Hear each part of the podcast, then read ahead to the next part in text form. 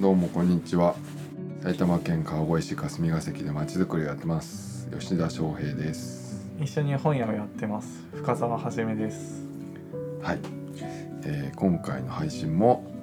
えー読んでいない本について堂々と語る読書会の、はいまあ配信バージョンということで、えー今回は吉田深澤両名本を用意してますはいちょっと前うん回は何をお話ししたんでしたっけ前回はえっと、俺はねノルウェーの森がなんか途中で読めなかったなみたいな話をしましたですね私は偶然性の問題空気収蔵が2度チャンスがあったにもかかわらず読めなかったという話をしました読めないんだね読めないんですよでなんも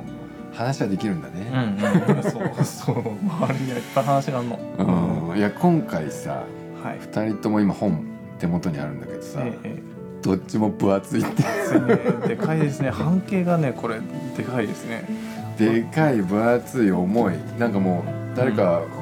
ドンキになりそうええといわゆるドンキなボンで重すよさねでうん、あの本棚並べる時ね困るんだよこの大きさえこれ何系っていうの大きしさいやなはなんて言うんだろうこれいまあちょっと特殊なのこれそうでもないよねやでもねあんまり見かけないよこの大きさそうなんだうん僕の大きさでハードカバーで作ってっていうのまあ重たい想定ですねこの文字がずらっと並ぶ感じうんうんじゃあちょっとさ前回は俺から話したからうんへええっ、とはじめくんからいきますかそうですねうんじゃあ私からうんじゃあ私はね今回あの高橋源一郎の「日本文学清水史」というのを持ってきましたうーんなんか真面目そうなタイトルではあるが結構そのそうですね箱箱だねそれうん、そう赤と青のこう着物の島にありそうなーす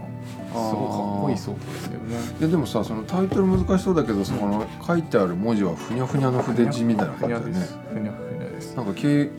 難しそうなのかそう抜けてんのかちょっと分かんないようなうんうんう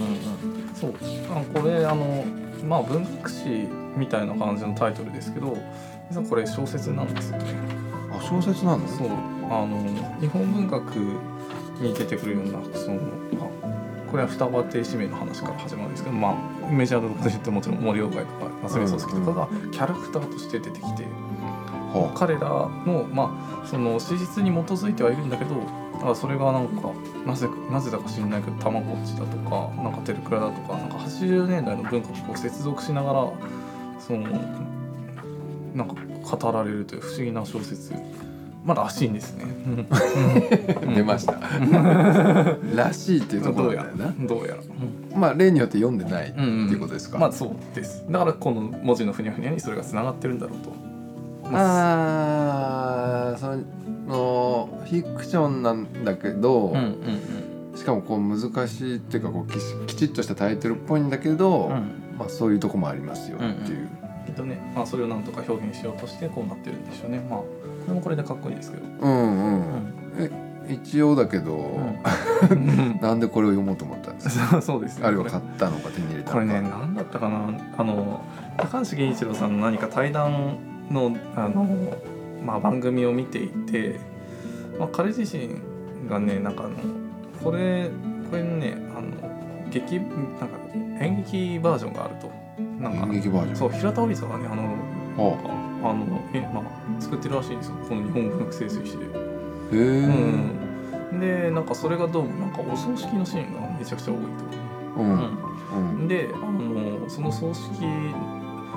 のシーンが多いことになんか健一郎さんと大変喜んでいらっしゃって、なんはかこの本小説の本まあ本本なんか確信じゃないけどあうんそのなんでしょうねその文学者たちのうんなんでしょうあれまあ文章をもちろん書くんだけどその、うん生きまあ、生活している中でのなんでしょうねその分担というもうのんはうんなんかい家であるみたいなことは言ってたんだけどえ何と分断されるの分担っていうのはあごめんなさいつまり、えっと、文文章の文にあ分断えっねと、段段ああーその文学人たちの世界でねすねそうそうそうそう、はいはいなんか文学室とか作ってたりとかうん小説書いてたりとか、の集、なんかやたら集まりたがるんだよねこの人たちうん、そうあそれがいホームだと家だとそうそうそうそうだから要はお葬式にみんな集まるんですよで集まっては個人のことを忍び、うん酒を飲みああだこうだ好き勝手いい、うんうん、いうシーンがまあとても多くて、うんうんなんかそれはまあなんかとてもなんでしょうねこう静かに、まあ、なんか宿にこもって文章を書いてるみたいな、うんあの文豪のイメージとかあなんか全然かけ離れてるななんだそれはと思って。あーわちゃわちゃやってそうなうん感じ、うんうんうんがイメージだと確かにうん、ねそうですねそうですねなんかそれどうどういうことなんだろうと気になってちょっと買ってみた次第です。ううんんやっぱりさうんうんいやなんかこう有名な人ってすごいさ、あのまあ、歴史として語られたり、うんやっぱりなんかこうスターとしてあのいろんな伝説なのかしうん事実なのかこういろいろないまぜになったりして出てきてさええやっぱそのイメージってすごく強く我々持ってるじゃないそうですね。実際まあひ人でさうん、そこに生きてたわけだから、うんうんうんなんかそういうこう日常のシーンみたいなのは確かに興味あるよねああそうですねそうですね。あいつ実際やばいやつ ですよねえこれさキャラ化してるまあ、うんどこまで読んだのか全く読んでないかわかんないけど、うんキャラ化してる中でうんなんか面白そうな人いたのあ私ねあの全然読んでないんで知らないですけどそういいですね なんかなんでもなんかあのそのなんだっけな石川啄木の短歌を穂村弘がやってたりその、まあ、他の人の詩を谷川俊太郎が担当してたりっていえう、待ってその方、その人の名前を借りて、うん、え谷川俊太郎とか本村博がそ書いてるのう書いてるんですもへーう石川ってよ言われ言うなれば映画でこう誰々役をやるようにあのあなりきってそう石川演者啄としてそう石川啄木役で穂村弘がその短歌を書いている。めっちゃ面白そううじゃん、ん、らしいっていうんで、なんかそれだけちょっと調べたんですよどういうことと思って、うんうんうんそうそしたらなんか結構なんて言うんですかねあのそのえ穂村弘演じる石川啄木結構なんでしょうテレクラにはまって てでそれなんかあの日本文学清水師だよねそうですそうです、ううんん日本文学日本文学なんだけどなんかあの短短歌を書いてはなんか寂しくなって女を書いたくなってうんなんかそのなんか女子高生になんか電話ボックスでこうメッセージを残しうんなんかそのそれが帰ってくるのを待っているみたい なまあそうえ読みやすそうじゃんうんなんか今の話聞いただけでね読みやすいですよねそうそうそう私もなんかそうそういうなんでしょうねいわゆるキャッチーな部分に惹かれて、うんなんかとっても読んでみたいなとは思ってるいんるですけど最中ですかそうですねやはりねあの中でうん分厚いですよねやっぱあの前回の偶然性の問題もそうでしたけどうんうんまたすなんかごねいね正直になりますよねでもうんこれだけねやっえどういうタイミングによ読む読めそうぱそうですね持ち歩くのも重いですし箱に入ってるからな、はい、もそうなんですあの電車でこう箱をと箱から取り出してさっと片手で読むかってもう言われるとねちょっと注目浴びそうな感じしちゃうそうですねうんなかなか、うん、あもうなんか開いたページがですねちょっとあのここで口に出せないような描写がなんかされててまなあるほど閉じますねうんいやでもさだからやっぱり家じゃ絶対読まないから、もうそれ読むために電車に乗ってうんうんそこれだけ持 ってこれだけ小脇に抱えてパフォーマーっていう箱から出してお俺はこれを読んでるようにして読んでみるみたいないやなかなかなんかあの そのあのミシェル・フーコっていう哲学者のあの、なんだっけ言葉とものかはいはい、まあ、あれもすごいねそうそうそうそうあれがこう観光80年代かあじゃないか、えっともうちょっと前か観光されてでなんかパリの街でもうカフェでこれ見よがしにその思想書を読んなぜか思想書わかんなそうな人がみんな読んでるみたいなうん、現象があったと言われるわけですけどいやちょっと前で言うとさピケティの資本主義のやつね、あああのえっ、と21世紀の資本だそうっけ、うんそうあれもなんかなぜか日本でも流行ったしアメリカでも爆売れしたんでしょうんうんうんうんそうですでね内容見たらもうほぼデータばっかり でこれ全部どこができますかみたいな感じはあるよね、うん持ち歩き本持ち歩き本ね、うんだからそういう意味で言うとうん今回俺のうん持ってきてるのは、うそのジル・ドゥールズのう「んサイと反復」はいっていう、まあ、これも哲学者ですよねそうですね。まあ、これはすごく有名なうん本だしそれこそフーコーねうんサルトルフーコーデリダとかガタリとかあの辺のこうフレンチセオリーって言われてる、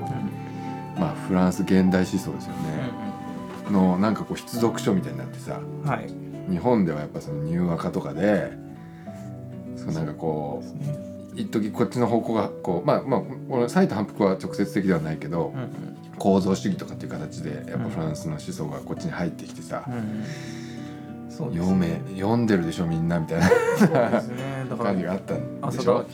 明や中澤真一というのが。そうそう闘争論とかさそうですねあそれこそその構造と力も結構その持ち歩き本として活躍したような、いやそうだようん、ね、イメージがありますけいやど俺だから本当になんか電車で危ない目にあったらこれで防御するみたいな感じの埼玉埼玉埼玉 本の厚さですよ、まああの